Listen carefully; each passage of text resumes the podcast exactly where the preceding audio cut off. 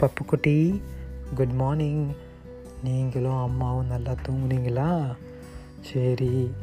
ஆத்தா தாத்தாலாம் ஊருக்கு போயிட்டு வந்திருப்பாங்க. போயிட்டு நல்லா சாப்பிட்டுட்டு நல்லா ஜாலியாக விளாட்ற விளையாட வேண்டியது தான் இன்றைக்கி சரியா? சரி அப்பா இன்றைக்கி ஒரு கதை சொல்லட்டுமா?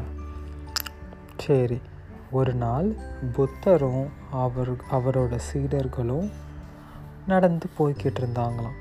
அவங்க போகிற வழியில் ஒரு ஆறு இருந்துச்சான் உடனே புத்தர் ஒரு சீடனை கூப்பிட்டு எனக்கு தாகமாக இருக்குது எனக்கு நீ போயிட்டு அந்த ஆற்றுலேருந்து குடிக்கிறதுக்கு தண்ணி எடுத்துகிட்டு வா அப்படின்னு சொன்னாராம். உடனே அந்த சீடரும் அந்த ஆற்றுக்கிட்ட போனாங்களாம்.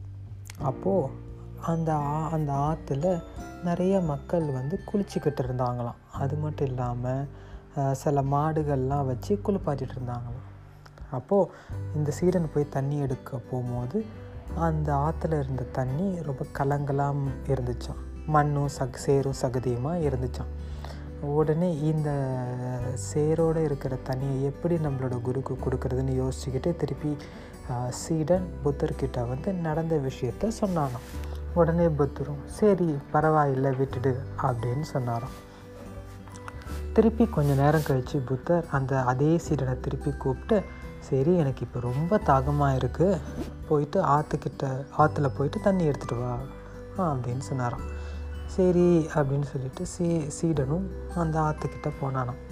அப்போ பார்த்தா அந்த ஆற்றுல இருந்த தண்ணி எல்லா எல்லாமே ரொம்ப கிளியராக ரொம்ப சுத்தமாக இருந்துச்சான் அந்த முன்னாடி கலங்களாக இருந்துச்சு இல்லையா? அந்த சேரு சகதி எல்லாமே கரெக்ட் அடியில் போய் தங்கிடுச்சோம்.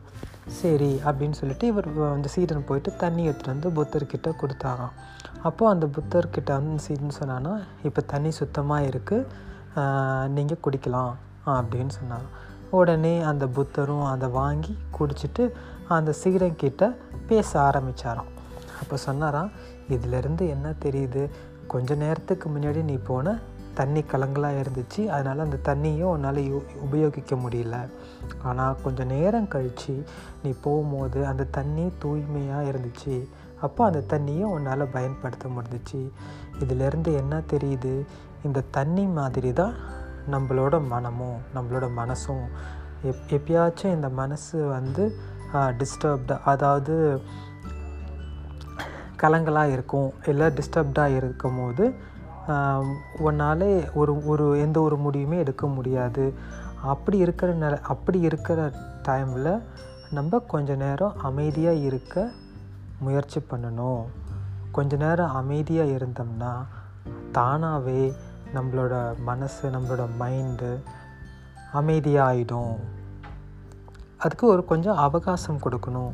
அதுக்கப்புறம் அந்த அமைதியாக ஆனவனே உனக்கு நமக்கு தேவையான இல்லை உனக்கு தேவையான முடிவுகளை எடுத்துக்கலாம் அப்படின்னு புத்தர் வந்து இந்த சீடன்கிட்ட சொன்னாராம்.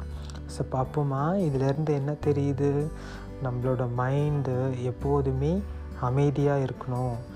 இன்கேஸ் நம்மளால் அமைதியாக இருக்க முடியலன்னா நம்ம அதுக்கு கொஞ்சம் கால அவகாசம் கொடுக்கணும். கால அவகாசம் கொடுக்கும்போது தானாகவே அந்த மனசு அமைதியாகிடும் எப்போதுமே நம்மளோட மனசு அமைதியாக இருக்கும் போது நம்மளோட நம்மள எடு நம்ம எடுக்கிற முடிவும் நல்லதாகவும் சரியானதாக இருக்கும்.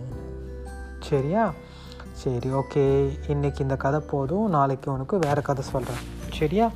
பாய் பப்பு